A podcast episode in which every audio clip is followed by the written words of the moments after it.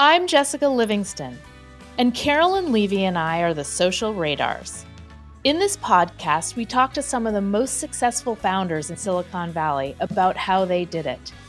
Carolyn and I have been working together to help thousands of startups at Y Combinator for almost 20 years. Come be a fly on the wall as we talk to founders and learn their true stories. Carolyn, I am so excited because today we have on the show my friend and Y Combinator co-founder Trevor Blackwell. Welcome, Trevor. Welcome, Trevor. Thanks. Glad you could be here. Yeah, no, I've been wanting to do your podcast since you launched it. We've already heard a lot about you from Paul Graham. I know.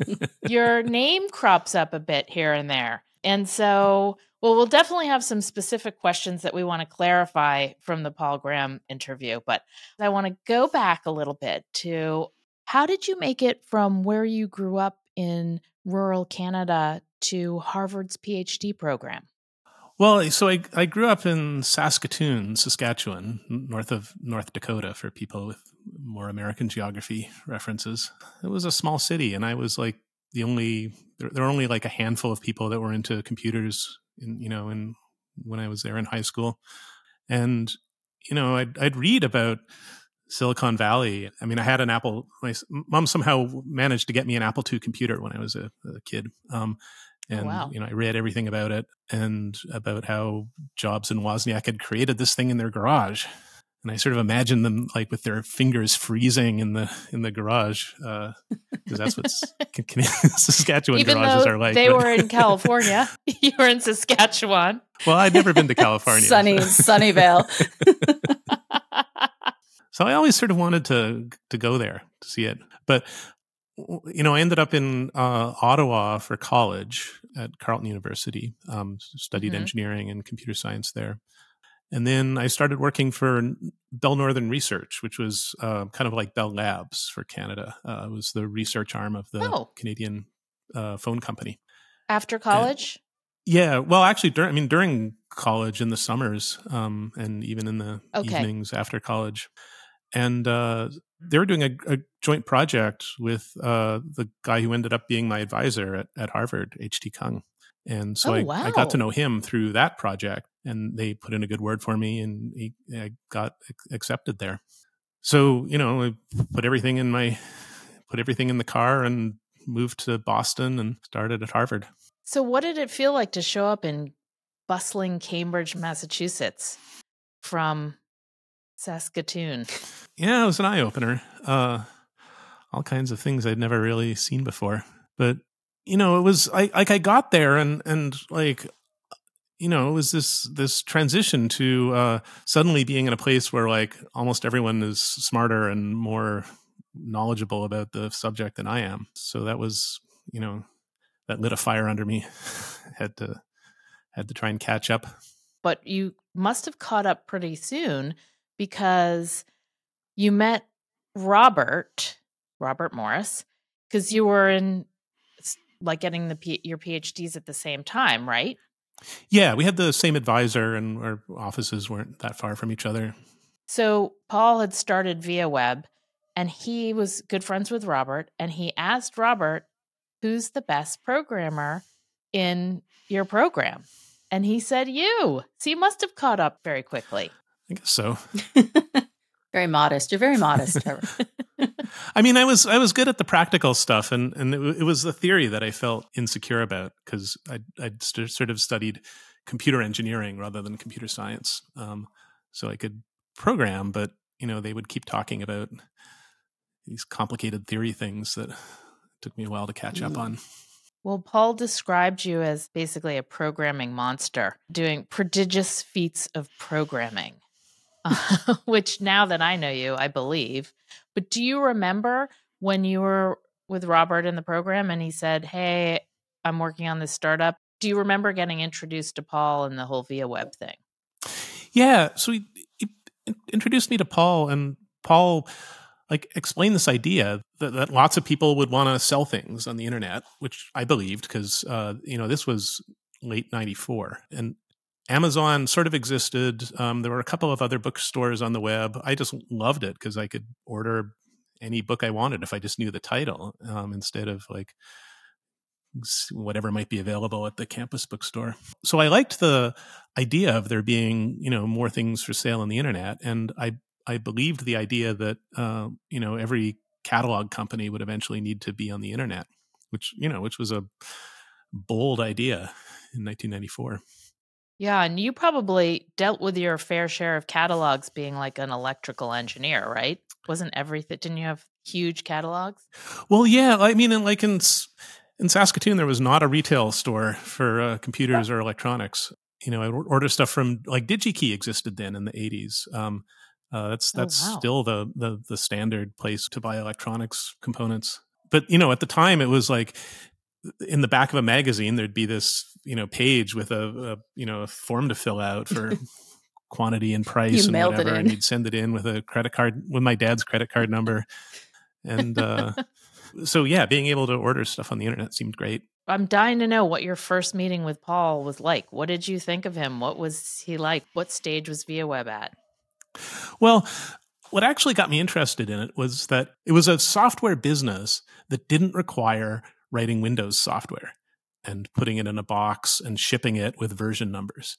So, like, kids these days don't know how horrible that was, but in the in the pre-internet days of software, like to sell a piece of software you would you know you would write it and then you would you know burn it on cds put it in a box with a nice glossy cover on it and sell it and if there was something wrong with it you know if there was a bug in it uh too bad um the users had to suffer with it until like next year when the next version came out yeah and because there was there was no updates no no downloads so that's a terrible way to write software because knowing that any mistake is going to take a year to fix, you probably want to spend like six months testing every aspect of it. You got to test it on people's weirdly configured computers and with other software. And it was such a grind to just make a simple piece of software that did something.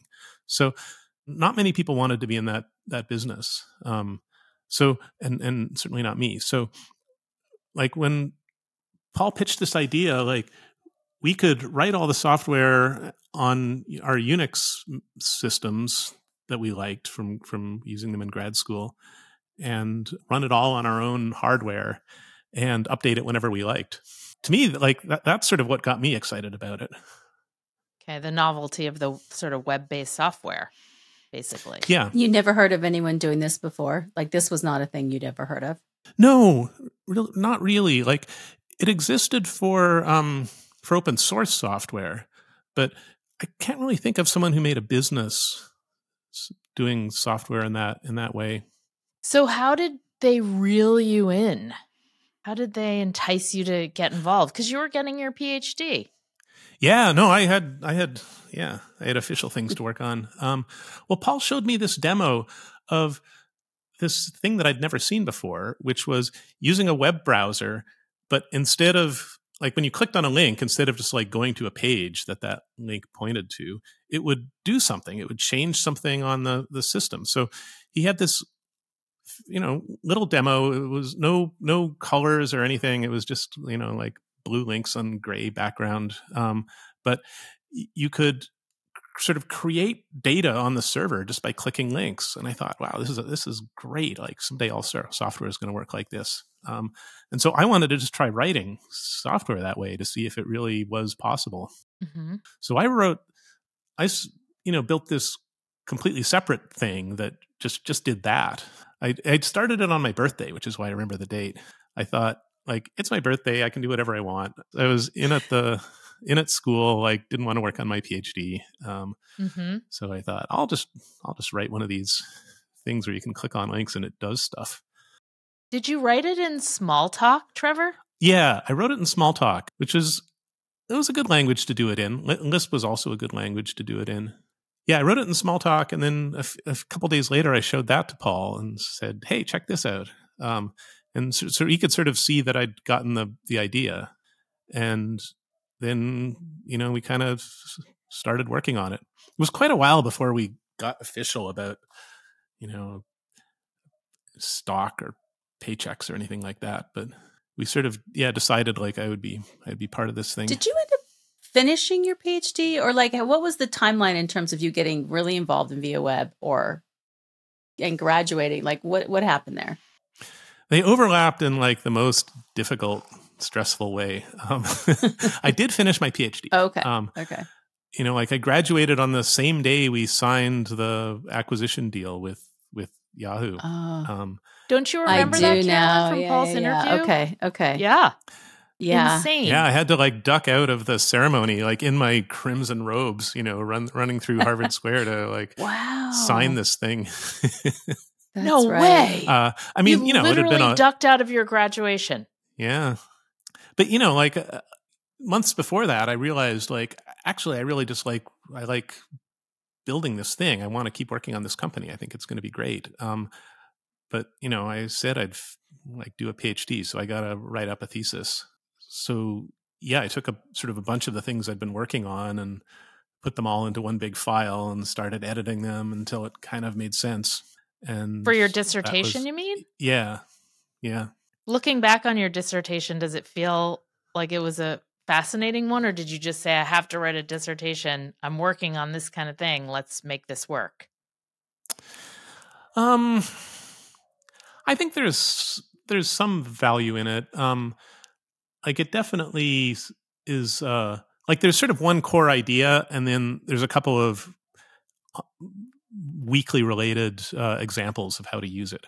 Um, and because those are just the things I'd been working on. Um, and, and like I, I had this idea for a while and thought, you know, this would be a good way of um, it's it's a it's a way of measuring the performance of systems. So when you're trying to make a computer go faster um, or some software go faster, you got to measure it. And there are lots of ways of getting fooled because computers just go faster and slower sometimes um, for mysterious reasons.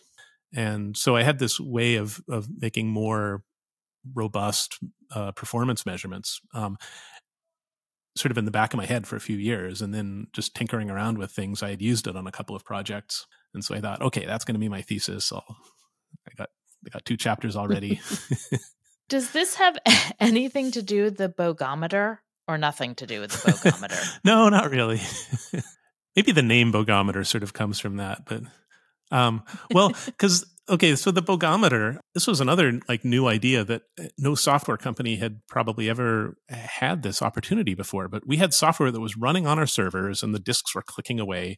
And you know you could sort of like notice in the middle of the day the disks would be clicking away more like disks used to click I remember. then. so we thought let's make a big mechanical dial that has like an a you know a, a clock hand that goes back and forth that shows you know how many hits per second and how many orders we're getting i mean at first we were getting like zero orders per hour maybe one um, so that Mhm. that dial was didn't have much range but um, so we I I made this thing with one dial that was like the number of hits per second, and it would like like I so I had a motor and a and a big um you know pointer on it, and a I could laser print a scale so I could change it when we when we started growing. And so I'd put all these things together, and it, it was and connected it to a serial port on one of the computers, and it showed us you know how many hits per second we were going and so it and it ended up being always one of the little highlights of the tour like we'd have investors or you know potential employees or something or customers coming and we'd say look you know we're getting 4.5 hits per second on our on our servers But why is it called the Um, bogometer? Like, what's the bow? well because i thought like paul, paul sort of suggested this idea and i thought oh that's so bogus it doesn't matter how many hits we're getting like this second as long as we know like day to day um so i, I called it the bogometer and then like it actually ended up being a really good idea Yeah. Yeah. because you know sometimes we like something sometimes something would go wrong the internet would go down or something and all the dials would go zzz, and we'd and you could hear them because they made a little whizzing sound so it was So you'd say, "Whoa, like something's going yeah. wrong." Now, Yeah. you, was the bogometer in your office, which actually was also the server room? It, I put it. Well, maybe one version was inside, but I, I put it on the wall outside, so people would sort of look in, and there'd be this rack of slightly wobbly servers, and uh, but but then this this because it it grew to have I think eight dials on it, um, showing all kinds of things like revenue and um, you know. Oh, let me pause you on that theme. So, uh, because I know we're going to talk about robots soon, and I'm just wondering, like, that building knobs and dials is this very early robot stuff, or had you already been building robot stuff as like a hobby on the side? Oh, I started building robots, um, you know, in middle school. Didn't didn't do a lot for my social popularity, but um, it was it was fun. Um, and uh, like they were pretty pretty clunky early on. They, like the first one was like a big uh, old oil drum, you know, one of those sort of green and white striped drums, and I Yeah. put some holes in the bottom and had these um, army surplus motors and um, like a box with switches on it to to control it, and I eventually put an arm on it, and so I'd been building robots. Uh, you know, that's sort of what I always wanted to do. I think. Okay. So the Bogometer was not like your debut robotic thing. This is like hobby that goes way back. Okay. No, no. One of Trevor's many amazing like side projects that probably could be a standalone com- product at a mm-hmm. company. you Right. know, but he just like whips it up on the side. It would be a good startup. I, I keep hoping one of the uh, you know metrics as a service companies will will have that as an option, like a, a like a wall display for your office with real time stats. Do they not have that?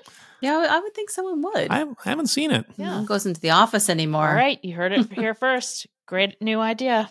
Um, Trevor, do you remember when the power went out in Cambridge and you guys had to keep the servers? Again, I'm I'm going to reiterate, they were in your office. you Yeah. had an office in the server room. They I were like think so tower- Tower servers sitting on one of those like wire racks, so they kind of wobbled a lot whenever someone walked by.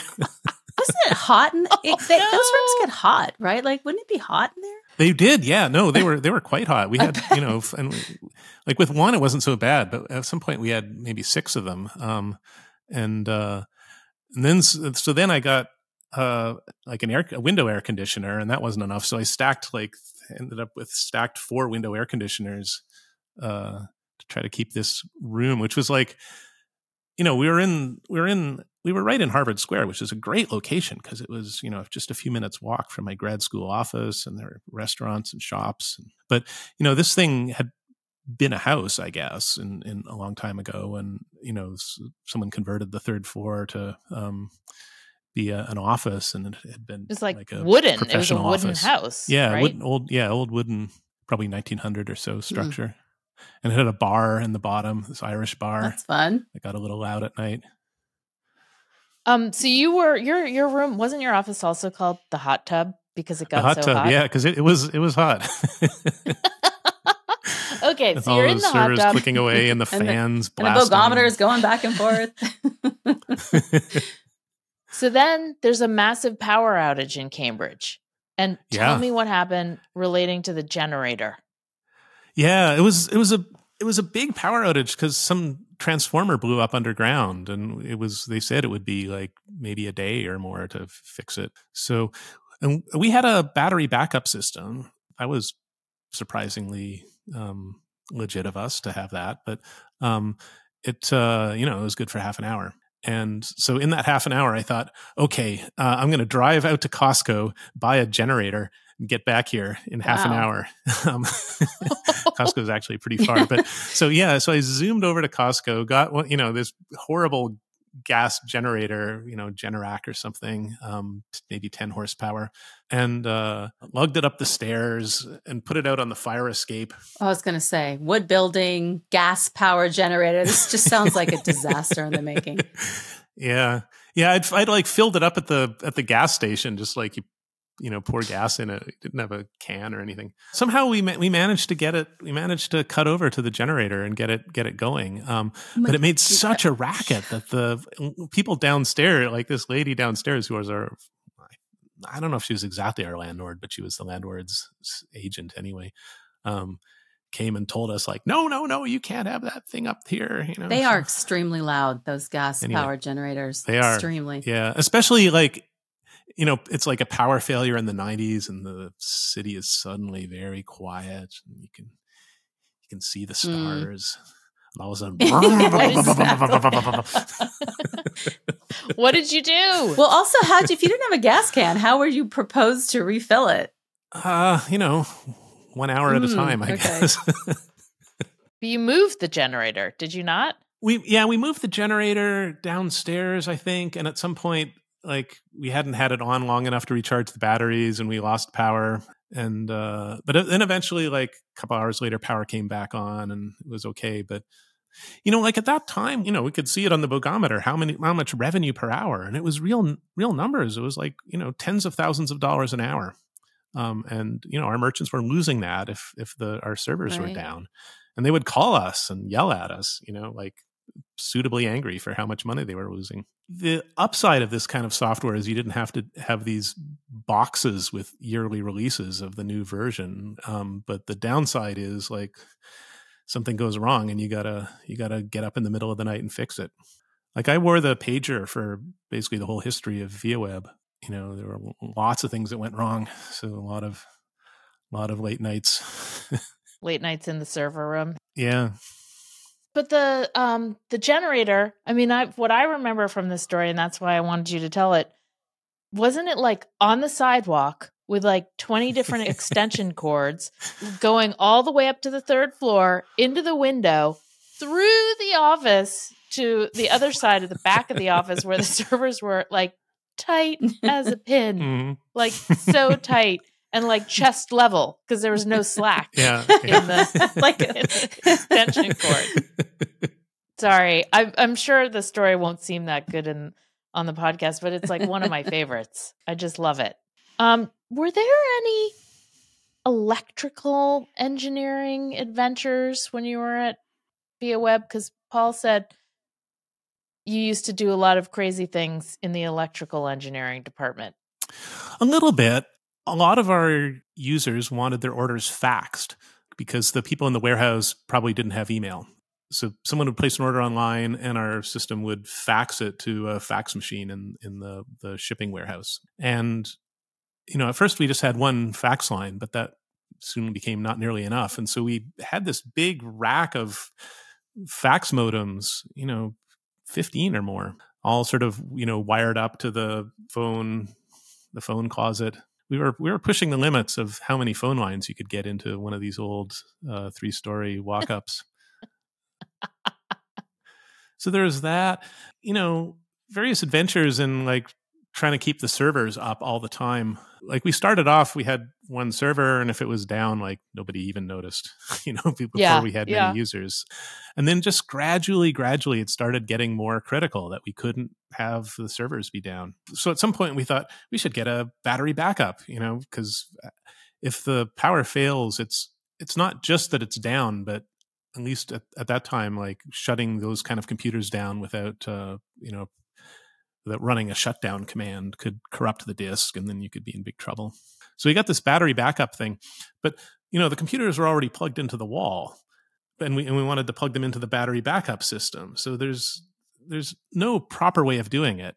But I made this cord that had a like a male plug on both ends, and inject you know so i could sort of bridge between the power strips that were running the servers and the output of this uh, ups uh, you know battery backup system and uh, surprisingly it did not blow up Yeah, I was going to say that sounds really scary.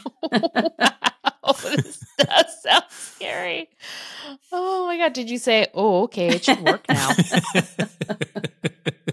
That's for the listeners. That's like the famous Trevor line. Oh, okay, it should work Mm. now in his Canadian accent.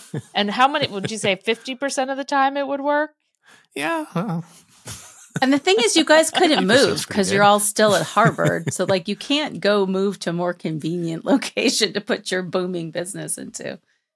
you know we went around and looked we looked at you know legit looking offices like gla- you know glass towers out you know on route 128 and they were so Uh, soulless and yeah. grim Yeah, you know i probably could have put up with it but paul's pretty sensitive to Environment. the atmosphere and he just wasn't going Yeah. to do it um he had his routine, and he probably. I mean, I didn't know Paul during Viaweb, but I know for sure he had a routine where he like probably got his breakfast, went into program, and wanted to like walk to and from work. Did not want to have to commute out to Route 95. What was Paul like to to work with back then? like i think the defining the defining dynamic was that he would say he he would insist that there was a right way of doing something, and I'd be like, "Oh, come on, no, that can't be the right way." Um, and then like I'd go around and think about it for a while, and then actually realize he was right. And you know, if if that only took an hour, it was no problem. But sometimes I'd like build the other version of it, you know, and show it to him, and you know, it was it was still wrong. And eventually, I had to realize, like, yeah, actually, he was right. So that sounds familiar. sounds familiar. Actually, I have to share with you. Paul described you uh, this morning as an extremely powerful engine with a rather small rudder. I love that. And knowing you, I love I just love that. Oh my gosh. Um, okay, so Yahoo, as we heard, uh, you signed the the deal with Yahoo to get acquired um, on the day you got your PhD. You move out then to Mountain View. Yeah, so it was clear this was going to be the next chapter of our lives in California. So, um, you know, we moved out there, bought a place. Like we, you know, we had to move a dozen employees to, um, had to relocate. You know, had to start using Yahoo's server infrastructure instead of our our racks uh, in the in the walk up. Um, and uh, so yeah, it was like a very busy summer were you excited to um, move to California? I was, yeah. No, as as yeah, like as soon as I came out and we were driving around and there's like Apple and there's Hewlett Packard and you know like Silicon Graphics and all these great companies whose stuff I've mm-hmm. been using for years and years. Um, uh, and and just like there they are, and the employees are walking in and out. And, um, so and let's not forget though that Yahoo back then in 1998 was like ground zero of the internet bubble, right? Yeah. No, they were hot. Well, they got a lot hotter after they bought us. Um, not not just because of us, but you know, maybe we helped a little. But uh, but yeah, they were they were the the darling of the internet. So what was it like working there? Did it feel like big company yet or did it still feel startup-y? Well, at first it felt really quite startupy. It was, you know, small number of people just doing the work. Um, they had sort of crappy offices in a two-story industrial park in in um, Santa Clara, and uh, they basically left us alone to just like you know we had a we had a business that was working. The technology worked. They just left us alone to do that. And but but we could you know we had more resources. We could get more. We could get hardware and you know much much more internet bandwidth and um, and then you know they started asking us to integrate with some of their systems which which made sense like using the yahoo login and stuff like that um, and and that was all good. But it did start i mean it definitely turned into a big company pretty quickly. I think they felt that that was like they were supposed to be a big company and so they had to start doing all these big company things even though no one there really had much experience with doing big company things in a way that worked. Mm.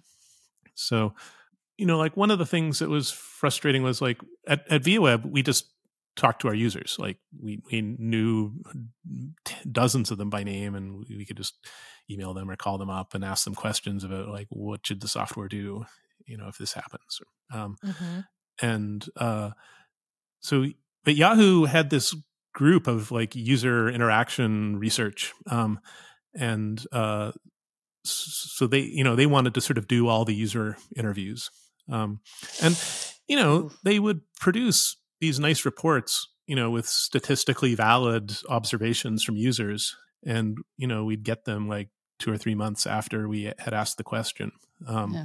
which by then i'd probably already completely changed what the software did already um, so yeah, it was like that was that worked poorly. I mean, maybe it worked okay for um, you know Yahoo's core business of of uh, you know search and, and internet directory, but it didn't really work very well for us. What happens when you give them that feedback? Are they like, "Oh yeah, thanks," and they just keep doing their same thing? Well, you know, I could have been a better you know corporate person.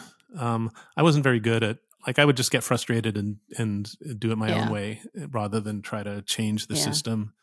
I did once try to change something big there, which was like at, at some point I thought, you know, basically the core product for, you know, that ViaWeb became, which became Yahoo Store. I thought this is, you know, like feels like it's 90% done. I'm mostly doing maintenance. I want to try something new. And so my idea was that, um, you know, we had all these merchants who we knew would want to buy ads online for their stuff, you know, to for pointing to their store, and uh, which which like wasn't really a thing then. You know, at the time, the banner ads were like, you know, for uh, you know TV channels or gasoline stations or like the same thing you would see on TV. Mm-hmm. Um, it was mm. like TV ads uh, or magazine ads.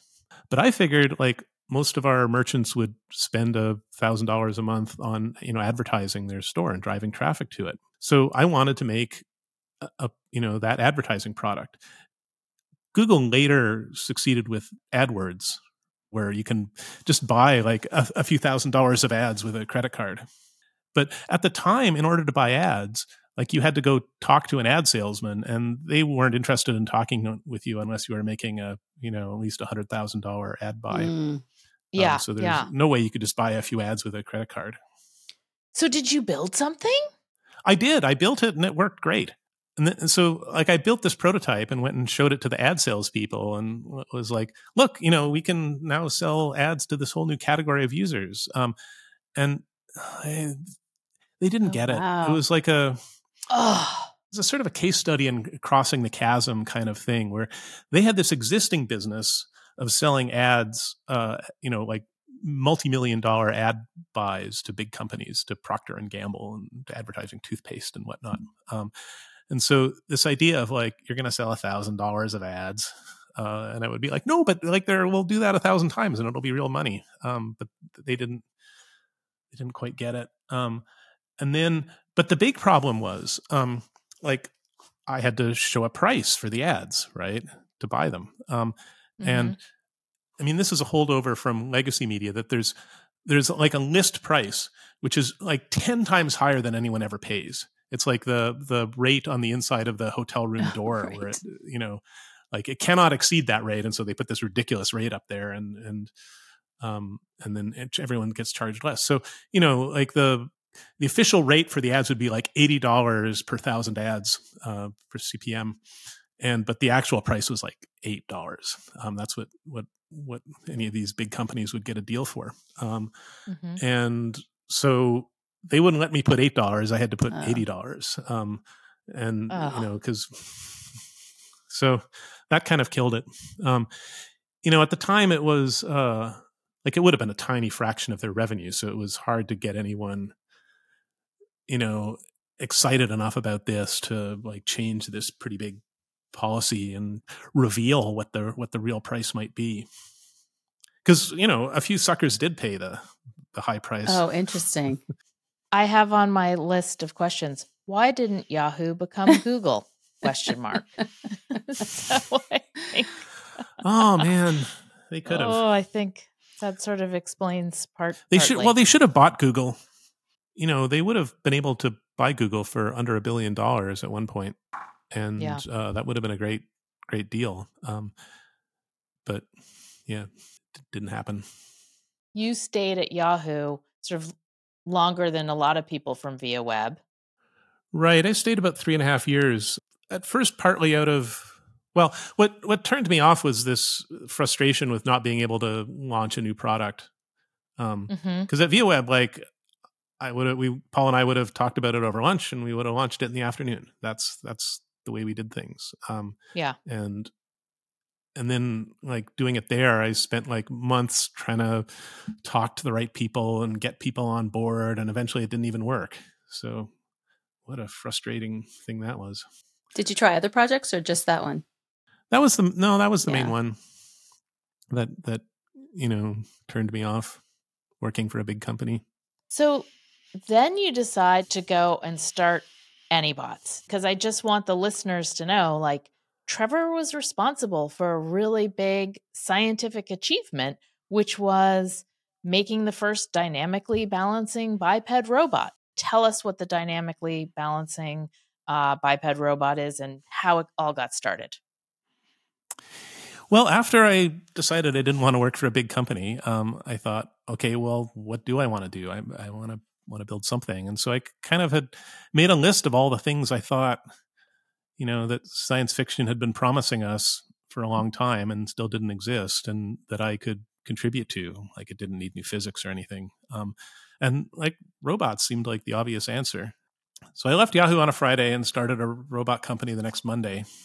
in, in retrospect, I encourage people to take a break between things because you know yes, it was fine like because sure. i was all energized by this exciting new idea but it had been a long time since i'd had yeah. a break you know from working on Viaweb and phd simultaneously and then yeah trying to transition to yahoo and then yeah it's a long grind yeah so i started i i, I wanted to build a, a walking robot like a you know two-legged human-sized walking robot because they, they they have them in science fiction and we don't have them in real life so some, something needs fixing there.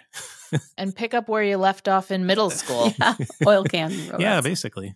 Did you immediately rent the space at 320 pioneer at that point or did it take a little while before you got to that?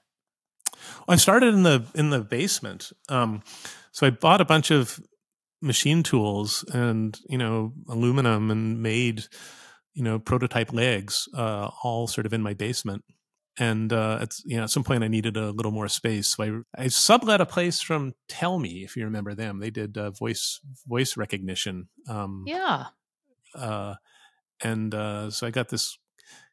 I don't know, got got a huge amount of space cheap because it was the, the, the dark days of late 2001, and uh, yeah, so I st- I started trying to get this robot to walk, and so you know the first version. Um, I, I had the hardware. You know, it was two legs with uh, you know a hip and a knee and an ankle um, each, um, and so you know version the the very first thing I got working was I built myself a little miniature version, you know, sort of a you know hand finger sized version of this robot with sensors on it, and I had the big robot sitting over there, and I could move the move the legs in the little robot, and the big robot would move the same way. Um, so I thought, well, I wonder if I can just learn to make it walk like this, you know, just by by moving my fingers. So I spent hours and hours practicing and could never get it. Like it would just follow it would just fell over faster than I could react to it. I could mm-hmm. kind of make it stand and balance with like deep concentration. You know, it's as as as you know hard as balancing a, a ruler on your finger or something. You got to be like really on top of it. Um, and um, yeah, so obviously, so like the manual control wasn't going to work, so I you know went back to working on the full software control for it. Can you explain though, just for the listeners, about like what does a dynamically balancing biped robot mean?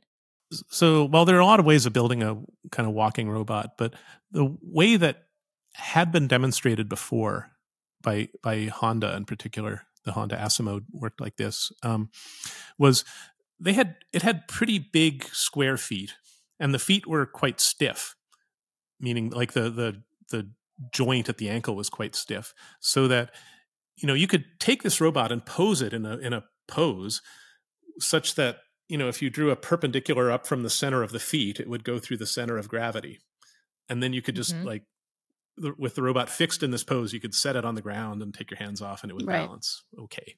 Um, it's you know a little. It wouldn't be hard to push it over, but it would be it would be stable, and and so that's you know sort of straightforward to do with you know computational geometry. You can calculate you know where the perpendicular of of things goes in three dimensional space, and you know where the center of gravity of the robot is. So that was the way that it worked. Is that sort of geometrical thing where at, at every point in time, the the perpendicular from the center of the f- foot that's on the floor always goes through the center of gravity.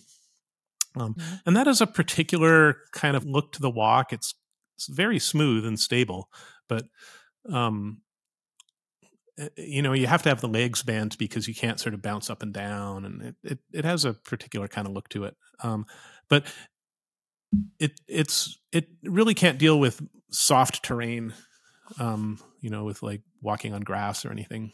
Um, so I wanted to build the thing that walks like people do.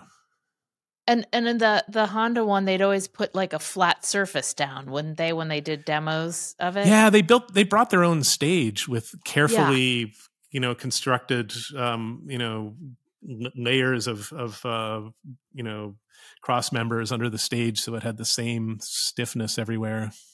Yeah, I wanted to build something that could just walk uh, you know, anywhere people can. Um, so it had to balance dynamically. And you know, also I wanted it to be able to run and jump and do things like that. Um, so th- the other problem with the kind of stiff jointed robot um, is uh, you, you can't you can't jump because you know these each of the joints. Like if you think about the knee joint, there's the knee joint and then the, a gearbox and then a motor. So if you try to land a jump on that thing, there's just there's going to be gear teeth flying everywhere. So I built mine with uh, compressed air power used uh, pneumatic cylinders for all the joints, um, which I mean, what's good about them is uh, well, they're springy and and kind of the same amount of force per unit area that muscle produces, but 50 pounds per square inch is is what you get from the cross section of of human muscle, and indestructible. You could jump and bounce and you know kick the ground, you know, over and over again, and it wouldn't do any damage. Because I'd also seen you know robotics programs uh, like I'd, I'd seen some work at Carnegie Mellon um, where they were building a, a, walking thing closer to the the Asimo style, and everyone was terrified to actually do anything with this robot. Like they had this nice piece of hardware, um, mm-hmm. but they, they knew that like if if the software did the wrong thing, it would just like break it, mm-hmm. um, and then they'd be spending the rest of the month like replacing gear teeth. Um, I just have to ask this question because uh, as you're talking, what's going through my head is all of those YouTube videos we've all seen of Boston Dynamics, right? And all of yeah. and their dogs and their bipedal and all that, you know. And I'm just as you're talking, I'm thinking like, yeah, I know exactly what he's talking about because we've all seen these videos. When you watch those videos, are you like, yeah, I figured that out a long time ago? Like, how, what's what is your emotional reaction to watching? Well, Boston Dynamics is I mean, the, the, stuff in the last few years is way ahead of where I got to. Sure. Um, uh, it's it's pretty impressive. Do you ever feel like, yeah, I figured that out before anyone else was really doing that, or like, like were they simultaneously figuring out? I think they were simultaneously working on something pretty similar, okay. and I think there was a time like when I was ahead, and then they were ahead, and I was ahead, and they were but ahead. Were you guys um, keeping tabs on each had, other? Um, like, did you knew what they were doing? They knew what you were. Okay, yeah. okay.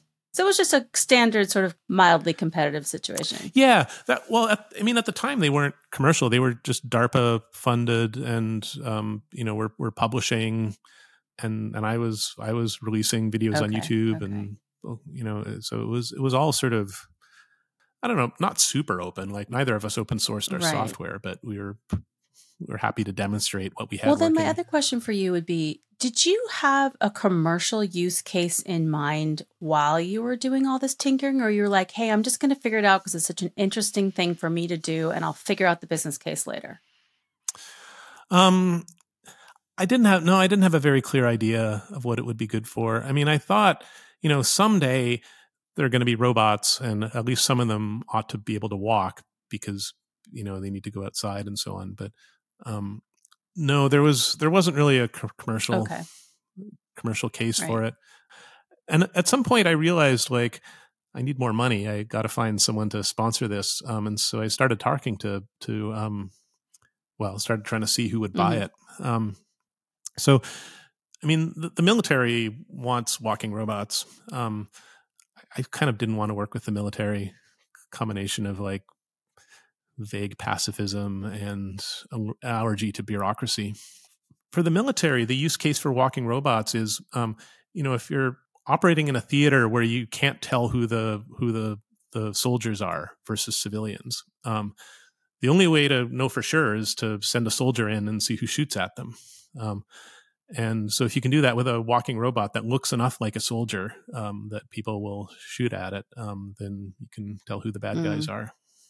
Well, when I met you, Trevor, and by the way, you play a very important role in my life because when I came to that party where I met Paul for the first time, you were the person that I talked to the longest at the party. And you had just been featured for your robot for Dexter Pratfall, I think, oh. on like CNN. you were interviewed on CNN yeah, and had a little clip.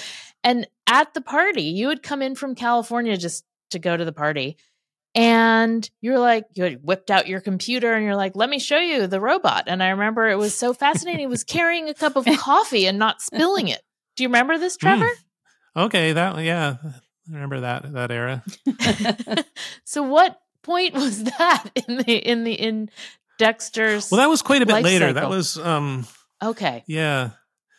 I mean, so I, I eventually got it kind of walking, not not real well, like not well enough that you'd be comfortable having it, you know, walking on a sidewalk in a crowd of people or something. But you know, it was balancing and walking and could deal with you know somewhat non-flat floors and obstacles and so on. Um, and you could shove it a little bit and it would recover.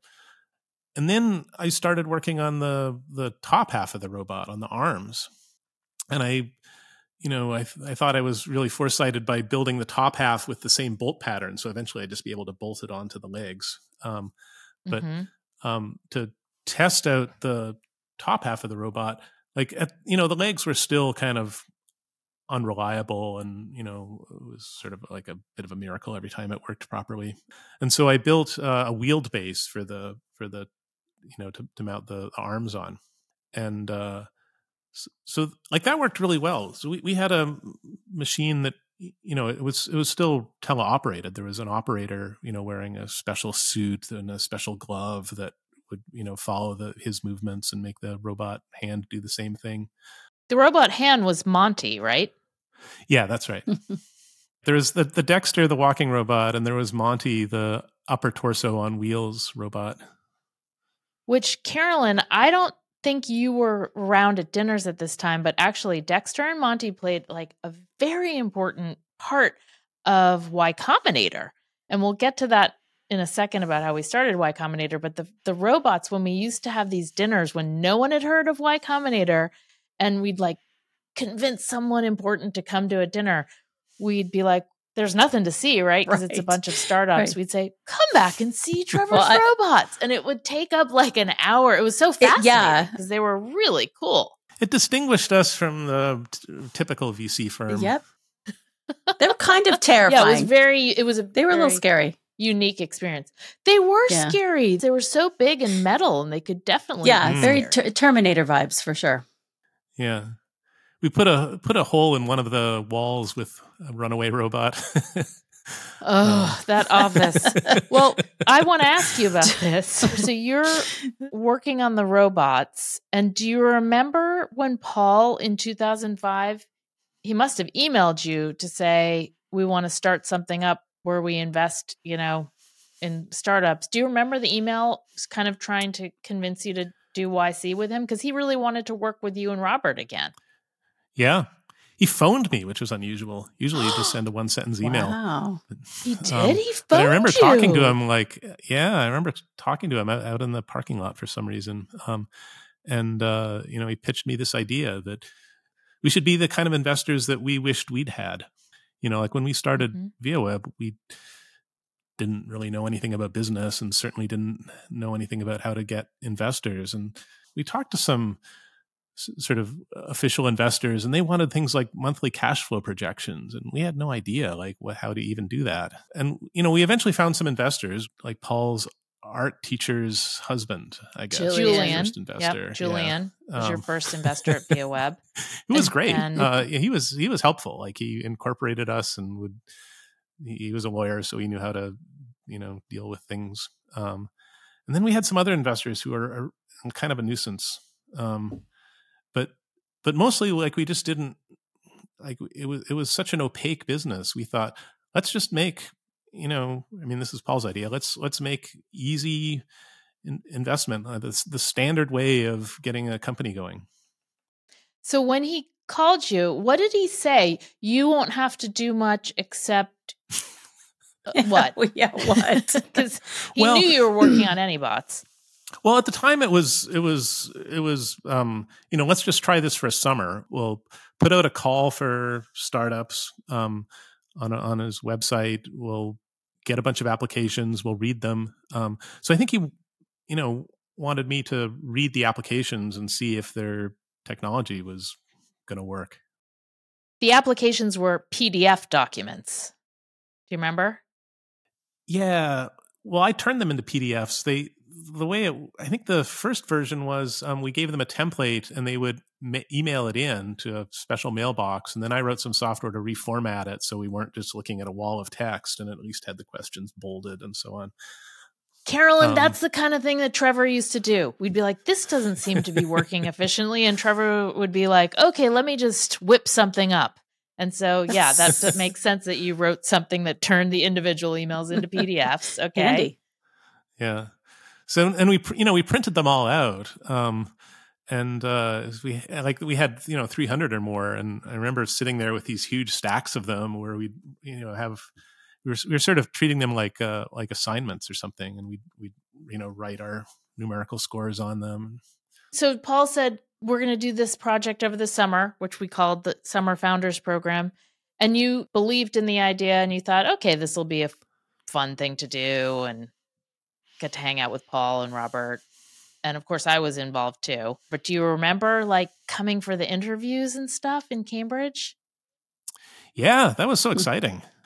you know, like there were all these people that had this had these good ideas of of things to start, and so you know, like like at the yeah. So I remember coming out to Cambridge, and we'd um we'd interview we didn't at, at the time we did like half hour interviews right um oh yeah and, even uh, longer maybe we might have had 45 minute slots or something i think they were 45 well, minute slots but how would like we, we never would have known that before we did it these are the kind no. of things you, you only learn by doing it. So like we we we learned like we eventually learned painful we, ones.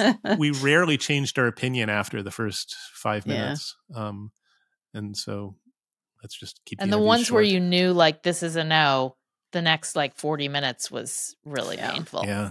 We were recently interviewing the Stripe brothers, John and Patrick, and they basically said, How weird is it that in your very first batch, you got, you know, the founders of Twitch, the found ultimately Twitch, the founders of Reddit, these am- Sam mm. Altman. Like, mm-hmm. is, was that shocking to you that like the people we got were so good in that first batch? Well, I guess that's what we were hoping for is we'd get good founders. Um, I I didn't have a preconceived idea really for how how many good ones we should expect. I think a lot of investors think you have to get, you know, nearly 100% and every one that goes wrong is like you got to do a postmortem and understand how you screwed up. Yeah. Um, and you know, we knew from the beginning that it, it wasn't going to be like that. That that you know maybe only half of them would would work out. Oh, I think we had lower expectations than that, Trevor. I think we were psyched just to get like some decent programmers and see what happens. we weren't expecting half of them to succeed. Yeah. Did you come out that first summer? Did you come out and spend some time at all and attend any of the dinners and like meet some of the first founders? Yeah, I think I went to more than half the dinners that first time. It was it was a bit of a strain traveling back and forth, but uh, it was it was it was worth it. Like the dinners were the most energizing thing in my life at the time. Um, you know, because it was Aww. like uh, these really interesting guys working on cool stuff. Um, and you know, I, I, I liked Reddit, the product. I liked um, I liked many of the many of the products. I liked Kiko, the the the calendar that uh, Emmett Shear and and uh, Justin started that eventually turned into Twitch. a long, yes, I know. long path later through a series of pivots. yes. so, do you remember then? We felt like this is pretty interesting. This summer founders program. Do you remember when Paul and I came out to California and said, "Well, Trevor, we don't want anyone else to be the Y Combinator of Silicon Valley, so we're going to do a three month program in Silicon Valley. How about we borrow some of your office? Yeah, how hard could it be um, to turn this, you know, low ceilinged robot lab into a startup dinner theater? you were very um, accommodating. Um, You're, I mean, you did have a big warehouse kind of thing. You had a lot of space, right? Yeah, I had a lot of space. Um, it had been this warehouse for a like religious book shipping company, um, and uh, you know, so there's this big warehouse, but then you know the office part of it was pretty drab. Um, you know, with like the very low acoustic ceilings and stuff. Um, green so, carpet, mm, green that still lives in one room. mm. There's still a that was all over the place, yes, Carolyn. The so whole bad. place was the green yeah. carpet and the low hung mm. acoustic mm-hmm. ceilings and the fluorescent yeah. lights. Yeah. So you said okay, and we said we just need a little space, and then yeah.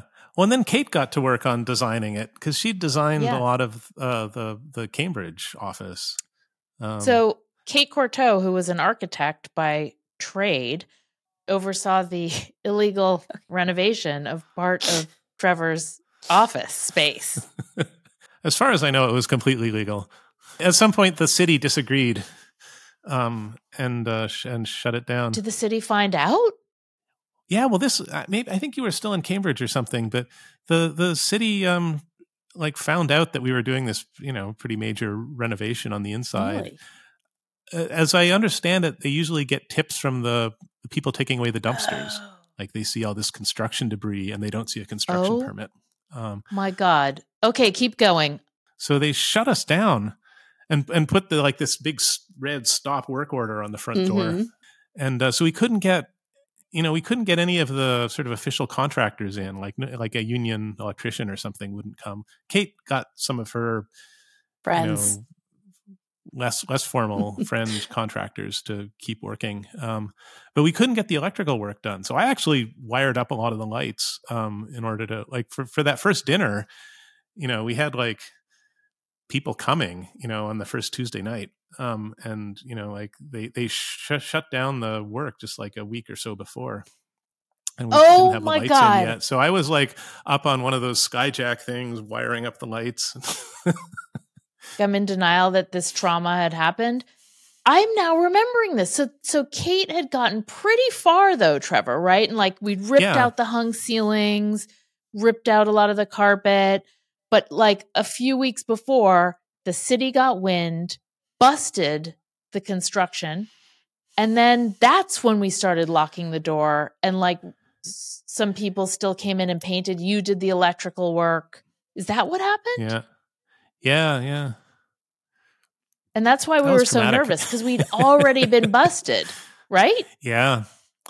Right. And, you know, we were probably pushing the limits on our fire occupancy permit too for some of those things. I feel uh, like I want to unhear a lot, of, this. There, so. Just kidding. yes. Okay. Maybe let's change the subject.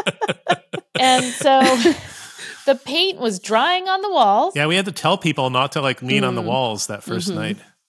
yeah, because the paint was still drying. Oh my goodness. Um, and that's when, you know, part of the YC dinner experience was come to the back of the room and see these mm-hmm. robots mm-hmm. of Trevor's. And it was really part of the whole charm of early YC. Yeah. Wow. Do you remember any other crazy stories from the first batch in Mountain View? Yeah. What are your favorite anecdotes from those early days?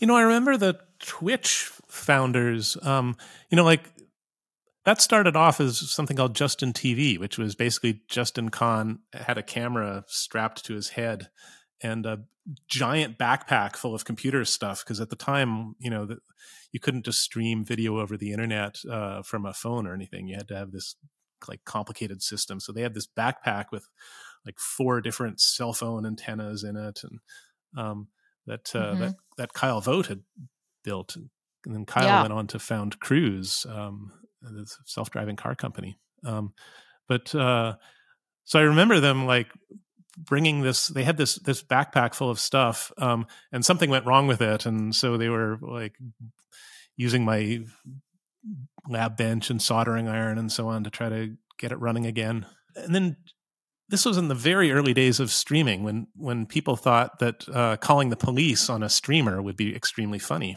Um, and uh, well, the the first time yep. they did it, they call they just ordered a bunch of pizzas for uh for Justin. I remember. Wasn't it during a YC dinner? It was during a dinner. So so yeah, so Justin was there at the dinner streaming somehow the dinner and they thought, haha, we'll order these pizzas and we'll get to see them, you know, see him be all confused by the pizza delivery. But actually, like everyone was hungry and the pizzas went. Someone else bought well. you all pizzas. What, what, what's, no downside. I was very annoyed because the pizza delivery guy showed up like during the dinner you know, we have a we had dinner already and we had a speaker yeah. coming and this pizza delivery guy's like, "Okay, I need payment." of course, the pranksters didn't oh, pay. I thought the pranksters yeah. had like 30 pizzas and expected me to pay, which I did because I was like, "Oh, it's Justin TV again." Mm. There was oh also, always stuff like that happening. Mm. There were definitely like some crazy stories I feel like that happened within those walls. The toilets always broke down. We only had two toilets for everyone. And that was fine when we only had 10 startups, but yeah, because we do like right. This thing was basically like a office for 20 people plus a warehouse. So it, you know, it yeah. at its limits when we were having like, you know, 100 founders. Um, and then when we did the demo days, uh, we'd have, you know, like 300 investors show up. Um, and all try to park their BMWs uh, on this little side this street cul-de-sac. Um, and uh, you know there'd be one bathroom, and and you, we eventually got uh, porta potties out in the parking lot for them. Um, is that true? Which were not a little below really the standard they're used to. well, yeah. does people like yeah. nowhere to wash your hands? Yeah, gross. You know. What about the secret third bathroom in the very back? Is that the, the sneaky, sneaky bathroom. bathroom. Was that just for Anybots people at the time? Like you didn't let founders back there? Yeah, right. Because you know we were trying to also, also trying to run a robot company in right. that space. So. Right. I was very protective of the sneaky bathroom, but by the way, I say it was a sneaky bathroom. At first, we finally redid it, of course, illegally, but it was it was really gross. It was like yeah, it was like the Trevor, warehouse they, bathroom. yeah, it was the warehouse bathroom. And, it was really and, dirty and was, with like old where we go, um, you know, pour out paints or yeah. something. Yeah. yeah, there was like paint cans and stuff, and I I remember that Ashton Kutcher, who was who's an excellent investor by the way, and he mm-hmm. he was coming to our demo days very early on. Um, he was married to Demi Moore at the time, mm-hmm. and he brought mm. her to one of the demo days, and I remember meeting her and she she the line at demo day of the two bathrooms in front which were the quote nice mm-hmm. bathrooms mm-hmm. um yeah. was out the door and i remember saying well i do have a special bathroom in the back i was like but it's really gross and god bless her she like went to this nasty bathroom in the back with garbage and stuff paint cans and i was so embarrassed i'm like demi mm. moore just use yeah. the sneaky bathroom and i'm so embarrassed it's funny. There, there's motivation to clean it up a little. Yeah. Yeah. Oh, but there were definitely some funny stories in that place. So Paul told a story about you and note cards, and I feel like we have to get your side of that story. So do you want to talk about the note we cards? Must. I don't I don't think it's nearly as eccentric as Paul portrays it. But at, at the at the at the time I had I had this idea and I it it actually came from um from John McPhee, the author. Uh, he he, uh, has a there's a book about how his process. Um, how, maybe it was just a New York New Yorker article how he writes books, and so he said he'd you know go do do all the research and put it on note cards and then spread all these note cards out on the floor like this whole floor of his office until he felt like he had everything in the order that he wanted to write about it in and then he'd just go through it and write it um, so i thought I should do this for my thesis. I'll just make notes on note cards of like every idea. I'll take my class notes on them even. Um, and uh, at some point, like I'll just I'll find these two cards from dis- disparate classes, and there'll be some great idea that comes from the putting them next to each other. Um, Did that ever but, happen? A great idea. No. no, it was actually a terrible system. It was it was bad for it was bad for taking notes because actually a note card, like a five by seven note card, is a little too small for like a whole idea of information, especially for a math class or something with a lot of.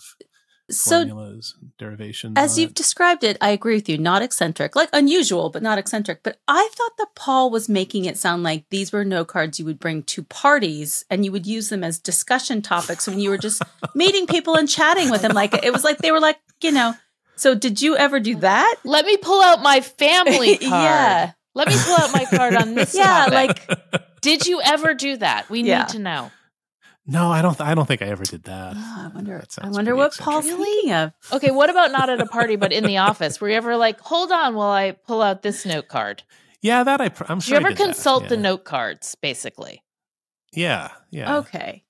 Well, if all they had on them were interesting academic ideas versus like cocktail conversation ideas. And I agree, it's less eccentric than I was led to believe in the Paul Graham story. or what about administrative administrative data? Like, didn't you have a note yeah, card had, on your car? I had car? to dos on them. Oh, that's just the checklist yeah. manifesto right okay. there. yeah. No, checklists, checklists are good. are good. That didn't last long, the whole card thing. No, no. Trevor, speaking of being eccentric, do you remember when you were on the Segway um, polo team and Woz was on your mm. team? Can you tell us a little bit yeah. that?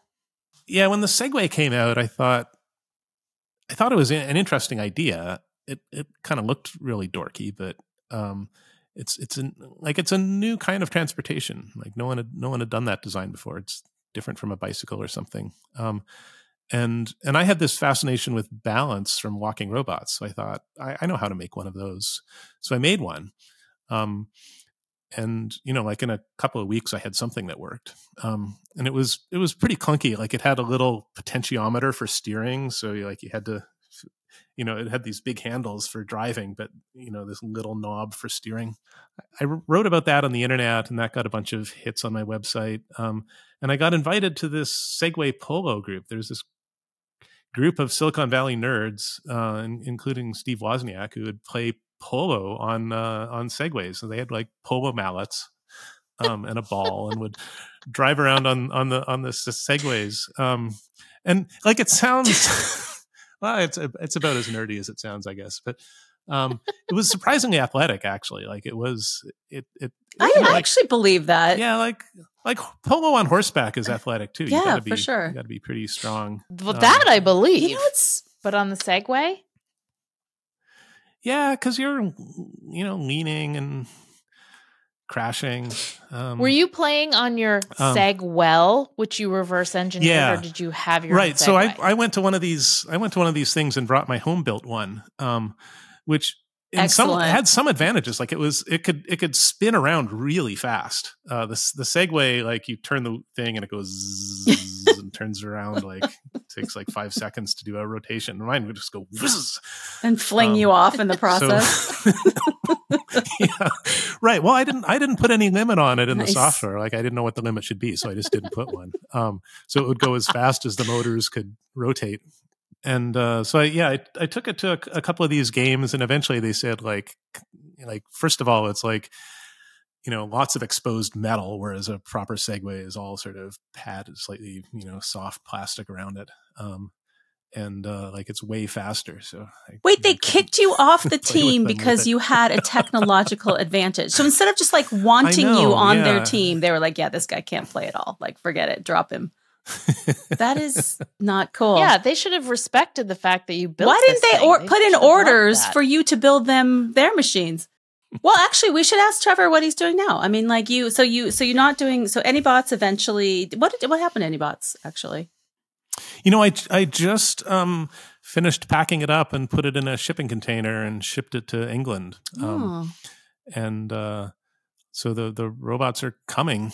They're coming. Supposed to arrive. They're going to live in, in your barn. week now. Um, oh, I yeah. can't wait to see yeah, them. Like long lost friends. Yeah. That's actually sad. But so you're still working, working on, on, just, some robot just stuff, software right? for for robots. Mm. Yeah. Um, okay. Trying to write okay. software that will sort of learn to control a body better. Like there have been all these advances in machine learning in the last few years, and some of them have been applied to robots, but not very many. So that's kind of what I'm working on is trying to figure out how to apply this machine learning stuff, which now works, um, to uh, controlling robots. Well, if there's anyone who can do that, I bet it's yeah. you. I'm glad you're still working on them. I didn't know that that was still happening. So I think that's awesome. Yeah. Well, maybe I'll figure it out. Awesome, Trevor. I had so much fun catching up with you and getting your perspective because often, you know, I'll tell the story of YC and I kind of know what Paul thinks about it too, but I've never really asked you what what you thought, you know, about some of the stuff that happened in the early days. And of course, hearing about Monty and Dexter, the robots, and I'm glad you're still working on robot related stuff because it's just amazing. And um, I think this is going to be a really fun episode when it launches. It's like a full circle. Yeah. Yeah. So thank you for coming on the show. And uh, it's great catching up with you. Yeah, you too. Thanks for having me. Thanks, Trevor. See ya. All right. Bye. Bye. Oh, Carolyn, that was so much fun talking to Trevor. Yeah, it's great to talk to him. And I think he cleared up the note cards story, although Paul's version is funny. I know. But I actually thought that um, Segway Polo is, is pretty funny. It's a pretty funny story. Segway Polo. I'm so glad he played on that nerdy Segway Polo team because the whole reason I was able to get Steve Wozniak to be interviewed for Founders at Work was through Trevor's connection. Oh, no kidding. That was my oh, connection. that's I didn't know Steve oh, Wozniak. Oh, yeah. Yeah. So that was very critical. yeah. And also, I mean, not to make a joke out of it, but when I met Paul at his party, like I said, Trevor was the person I talked to the longest and all about his robot. That's serendipity. like, Like, wow. what if he hadn't shut up at that party? I mean, I know. I might have like left out the back door Yeah. thinking, Nobody You know, here I I want to to talk talk to. right, right, right. That was very lucky. one thing that didn't come up was just how much fun he is to work with. oh, yeah. And like in the interviews, I'll never forget. I mean, we have some long days of with interviews, as you know, Mm. And you get kind of punch drunk. And Trevor had this knack of every time, like saying something that would make me go into like fits of giggles and just completely lose it. Makes me laugh so hard. Yeah. And he's also like saved my bacon several times because he's he's the person you call if your computer crashes and you can't even log Yeah. on or you can't get Yeah. on. He's like resurrected my my Your laptop, laptop. Oh, before. that's so my life. nice. Yeah. He just can get stuff done Yeah. like that. That's that's awesome. and I'm glad to learn more a little bit about his robots because they were really important at the time and he never got any publicity really for yeah, it Yeah, and I actually he didn't try you know I was just thinking I'm I'm happy that he gets his, you know, robot family back to him um in England, but I'm Yeah. sad they're not going to be in our space anymore because they're definitely a part of the YC folklore from my perspective since I saw them also the first time I came to see you guys. I got a robot tour also. So we've all been through it. And the fact that they're not going to Yeah. be there anymore is a little bit sad, but it's okay. Aw. sorry well you'll just have to come visit us in england carolyn No problem. I will do that. all right this was a great episode and i can't wait for it to come out That sounds great. See you soon. see you soon Bye. bye